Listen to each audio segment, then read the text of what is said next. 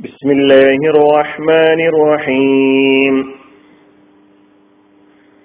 സൂറത്തുൽ ലൈൽ ആയത് നമ്പർ പതിനൊന്ന് വിവരണം രണ്ട് وما يغني عنه ماله إذا تردى അവൻ നാശത്തിൽ പതിക്കുമ്പോൾ അവന്റെ ധനം അവന് ഉപകരിക്കുകയില്ല അല്ലെങ്കിൽ അതിന്റെ അർത്ഥം അവൻ നാശത്തിൽ പതിക്കുമ്പോൾ അവന്റെ ധനം അവന് എന്ത് പ്രയോജനമാണ് നൽകുക? ഈ പതിനൊന്നാമത്തെ ആയത്തിന്റെ പദാനുപത അർത്ഥമാണ് കഴിഞ്ഞ വിവരണത്തിൽ നാം കേട്ടത്. സമ്പത്ത്. അതൊരു പ്രയോജനവും ചെയ്യുകയില്ല. അവൻ മരിക്കുമ്പോൾ അവൻ നശിക്കുമ്പോൾ എന്നാണ് പറഞ്ഞിട്ടുള്ളത്. കാരണം സമ്പത്ത് പ്രയോജനപ്പെടണമെങ്കിൽ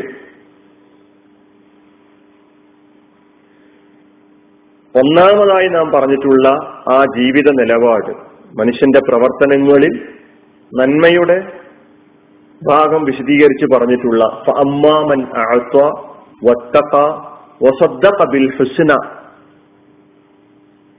അവിടെ പറഞ്ഞിട്ടുള്ള ആ ജീവിത നിലപാട് സ്വീകരിക്കുന്ന ആളുകൾക്ക് മാത്രമേ സമ്പത്ത് പ്രയോജനപ്പെടുകയുള്ളൂ. കാരണം അവൻ നന്മയുടെ വഴിയിൽ ചെലവഴിച്ചിട്ടുള്ള സമ്പത്ത് മരണശേഷവും അവന് പ്രയോജനം ചെയ്തുകൊണ്ടിരിക്കും.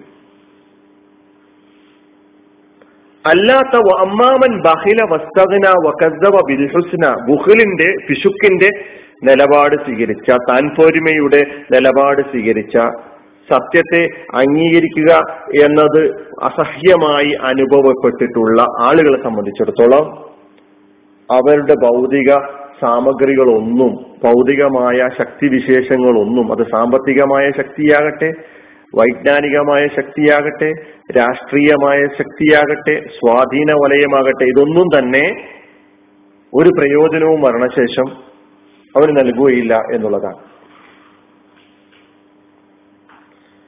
അപ്പൊ അത്തരം ആളുകളെ സംബന്ധിച്ചിടത്തോളം അവന്റെ സമ്പത്തും സ്വാധീനവും ശക്തിയും ഒക്കെ തന്നെ അവനെ അഹങ്കാരിയാക്കിക്കൊണ്ടിരിക്കുകയാണ്. ഇവിടെ അള്ളാഹു സുബാനുത്തൽ അത്തരം ആളുകളെ കുറിച്ചാണ് പറയുന്നത്. മരണം ഒരു യാഥാർത്ഥ്യമാണ്. അതിലാർക്കും ഒരു സംശയവുമില്ല. ജനനവും മരണവും പടച്ചവൻ അള്ളാഹു ഹലക്കൽ മൗത്തവൽ ഹയാത്ത ലിയബുലുവക്കും.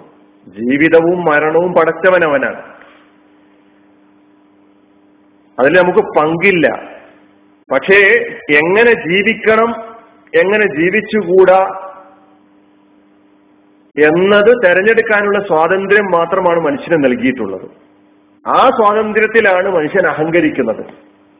എങ്ങനെ ജീവിക്കണം എങ്ങനെ ജീവിച്ചുകൂടാ എന്നത് ഞാൻ തീരുമാനിച്ചു കൊള്ളാം എന്ന് പറയുന്ന മനുഷ്യൻ ഒരിക്കലും തന്നെ എങ്ങനെ മരിക്കണം എന്നത് ഞാൻ തീരുമാനിച്ചു കൊള്ളാം എന്ന് പറയാറില്ല. കാരണം അവന് പറയാൻ കഴിയില്ല. എങ്ങനെ മരിക്കണം? എവിടെ മരിക്കണം? എന്റെ മരണം എപ്രകാരമായിരിക്കണം എന്ന് തീരുമാനിക്കാൻ ഈ ഭൂലോകത്തുള്ള ഒരു മനുഷ്യന് സാധ്യമല്ല. അതൊരു യാഥാർത്ഥ്യമാണ്. ഇവിടെ ഞാൻ ഒരുമിച്ച് കൂട്ടിയിട്ടുള്ള ഈ ഭൗതിക ലോകത്ത് ഞാൻ ജീവിക്കുവാൻ വേണ്ടി സ്വരൂപിച്ചു വെച്ചിട്ടുള്ള സാമ്പത്തികമായ ശക്തിയാകട്ടെ എന്താകട്ടെ? ഇതൊക്കെ തന്നെ എന്റെ നിലപാടുകൾക്കനുസരിച്ചാണ് എനിക്ക് ഗുണം ചെയ്യുകയുള്ളൂ. എന്റെ നിലപാട് തിന്മയുടെ നിലപാടാണെങ്കിൽ എനിക്കൊരു പ്രയോജനവും മരണശേഷം ഈ സമ്പത്ത് കൊണ്ടുണ്ടാവുകയില്ല. ഞാൻ മരിച്ചു പോകുമ്പോൾ ഞാൻ ഇവിടെ ഉണ്ടാക്കി വെച്ചിട്ടുള്ള ഭൂസ്വത്തുക്കളോ ബാങ്ക് ബാലൻസോ വാഹനമോ ബംഗ്ലാവോ ഇതൊന്നും തന്നെ എന്റെ കൂടെ കൂട്ടുകാരനായി എന്റെ കബറിലേക്ക് ഞാൻ മരിച്ചു പോകുമ്പോൾ കൂടെ വരികയില്ല. ഇതൊക്കെ ഞാൻ ഇവിടെ വിട്ടേച്ചു പോകേണ്ടവരാണ് റസൂലുള്ളാഹി സല്ലല്ലാഹു അലൈഹി സ്വലമ തങ്ങൾ പറഞ്ഞല്ലോ ഒരു മനുഷ്യൻ മരിച്ചു കഴിഞ്ഞാൽ ആ മയ്യത്തിന്റെ കൂടെ അവനെ കബറിലേക്ക് കൊണ്ടുപോകുമ്പോൾ ആ മയ്യത്തിനെ മൂന്ന് കാര്യങ്ങൾ മൂന്ന് സംഗതികൾ മൂന്നാളുകൾ പിന്തുടരും. ഒന്ന് അവന്റെ കുടുംബക്കാര്. അവന്റെ സമ്പത്ത്. അവന്റെ അമൽ കർമ്മം. എന്നിട്ട് മറവാടിയിൽ തിരിച്ചു വരുന്നത് കുടുംബക്കാരും സമ്പത്തും ഒക്കെ തിരിച്ചു വരും. അവന്റെ കൂടെ കൂട്ടായി കബറിൽ അവന്റെ കൂടെയുള്ളത് അവന്റെ അമൽ മാത്രം. ഈ അമലാണ് നമ്മുടെ ജയപരാജയങ്ങൾ മരണാനന്തരം നിർണയിക്കുന്നത്. എന്ത് കർമ്മമാണ് നാം നിർവഹിച്ചുകൊണ്ട് ഇവിടുന്ന് പോകുന്നത്? അള്ളാഹു എനിക്ക് നൽകിയിട്ടുള്ള അനുഗ്രഹങ്ങളെ എങ്ങനെ ഞാൻ ഉപയോഗപ്പെടുത്തി? അതെനിക്ക് ഗുണകരമായി ഭവിക്കുമോ? അതോ ദോഷകരമായിട്ടാണോ ഭവിക്കുക? ഇത് നമ്മൾ ആലോചിക്കേണ്ട വളരെ സുപ്രധാനമായ കാര്യമാണ്. റസൂലുള്ളാഹി പറഞ്ഞു ഇതാ മാത്തബിനു ആദം. മനുഷ്യൻ മരിച്ചാൽ ഇൻകഥ അമലു പിന്നെ കർമ്മം ചെയ്യാനുള്ള പ്രവർത്തനം അങ്ങോട്ട് പിന്നെ ചെയ്യാനുള്ള അവസരം നഷ്ടപ്പെട്ടു കഴിഞ്ഞു മുറിഞ്ഞു. അപ്പോൾ ഇൻകഥ അമലു ഇല്ലാമിൻ സല. എന്നാൽ മരണാനന്തരവും ഈ ദുനിയാവിൽ അവൻ ചെയ്തു വെച്ചു പോയിട്ടുള്ള സൽക്കർമ്മങ്ങളുടെ ഫലം ലഭിച്ചുകൊണ്ടിരിക്കും. അങ്ങനെയുള്ള മൂന്ന് കർമ്മങ്ങളെ പ്രത്യേകം റസൂലുള്ള എടുത്തു പറയുന്നു. സ്വതക്കത്തുൻ ജാരിയ ഒന്ന് ജാരിയതായ സ്വതക്കയാണ്. എന്ന് നിലനിൽക്കുന്ന സ്വതക്ക അന്ത്യദിനം വരെ അത് നിലനിൽക്കും. ആ അവനിവിടെ മരിച്ചു പോകുന്നതിന് മുമ്പ് ഇവിടെ അവൻ ചെയ്തു വെച്ചിട്ടുള്ള ജനസേവനപരമായ പ്രവർത്തനങ്ങൾ. ഇവിടെ അവൻ ചെയ്തു വെച്ചിട്ടുള്ള ഉപകാരപ്രദമായ പ്രവർത്തനങ്ങൾ.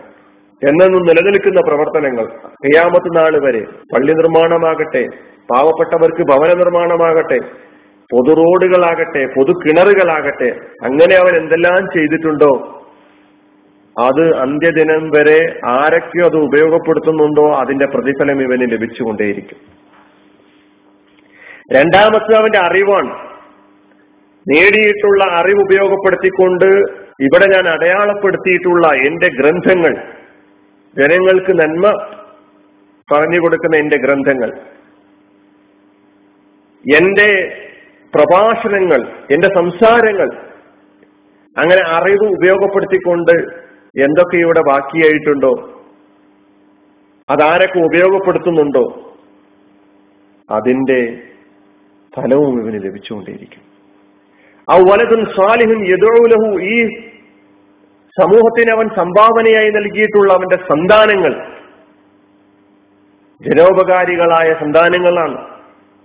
സ്വാലിഹായ സന്താനത്തെയാണ് നൽകിയിട്ട് പോയിട്ടുള്ളത്. അവരെ നല്ലവരാക്കി തീർക്കാനുള്ള സാഹചര്യങ്ങൾ ഒരുക്കി കൊടുത്തുകൊണ്ട് അവരെ നല്ലവരായി വളർത്തിക്കൊണ്ടുവന്നുകൊണ്ട് സമൂഹത്തിന് ഉപകാരപ്പെടുന്ന ആളുകളായി വളർത്തിക്കൊണ്ടുവന്നുകൊണ്ടാണ് ഈ ലോകത്തോട് അവൻ ഇവിടെ ഇവിടെ വാങ്ങിയിട്ടുള്ളത്. അപ്പോൾ നമ്മുടെ അടയാളപ്പെടുത്തലുകൾ ഇത് നമുക്ക് മരണാനന്തരവും പ്രയോജനം ചെയ്തുകൊണ്ടേയിരിക്കും.